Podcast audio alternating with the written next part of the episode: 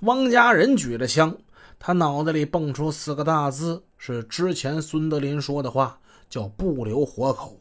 汪家人想着这句话，他忙不迭的从孙德林右侧绕到左侧，抬手向那两个人就开了几枪。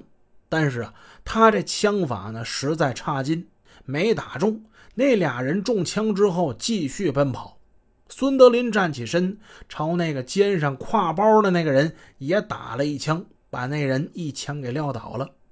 在孙德林、汪家人进行抢劫的时候，汪家里驾驶汽车，他没有停下来，而是以娴熟的技术迅速掉头，把车停在地下通道出口的慢坡上。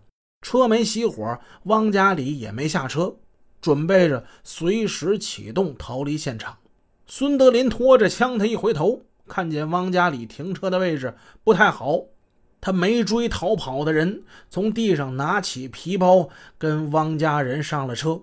汪家里呢，迅速驾驶汽车离开通道，消失在夜幕之中。哎呀，这这抢了多少钱呢？这么大个包！行车之中，孙德林赶紧打开皮包检查。哎呦我，哎。那包重重的被扔在车上了。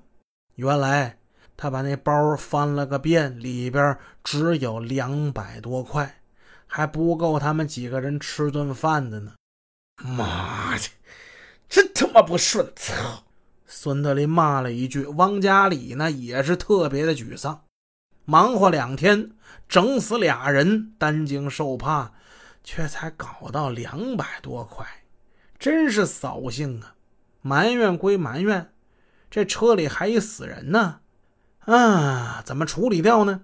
他们把车就开到沙山街与沙阳路交叉路口，拐进一条胡同，在楼道底下，在那里呢有汪家人事先放着的一辆摩托车，他用这车载着孙德林就跑了。汪家里呢乘出租车，他也跑了。以上就是震惊沈阳的九六二幺、九六二二连续杀人案的内幕了。一九九六年春节前夕的沈阳，被这伙持枪的劫匪搅得很不安宁。特别是他们在位于城市中心的和平区南二食品批发市场劫走出租车辆，在南五烟市开枪抢劫业主，这都是在市区啊。轰动很是大，影响极坏。在这两个市场经营的这些业主，每当谈及这两个案子的时候，都变颜变色的。然而，这伙匪徒呢，并没有就此罢休。他们接连几次作案受挫，越发感到饥渴了，像一只饥肠辘辘又追赶猎物多次失败的野兽。他们继续寻觅。窥视着新的抢劫目标，策划着更大的罪恶行动。需要说明一点的呢，是以孙德林、汪家里为代表，这伙匪徒在谋划实施抢劫行动的问题上啊，是存在着一些路线的分歧的。这里呢，就有必要说一下孙德林其人，咱们介绍一下他的历史。今天呢，作为杀人恶魔的孙德林。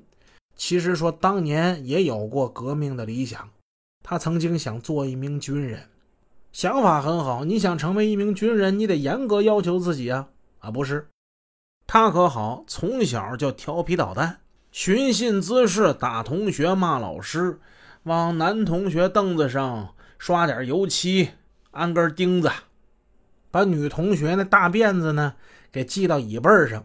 在同学们的眼中啊，他就是一个十足的淘气包。后来呢，他这岁数就赶上文革了。文革开始之后，学生们全不上学了。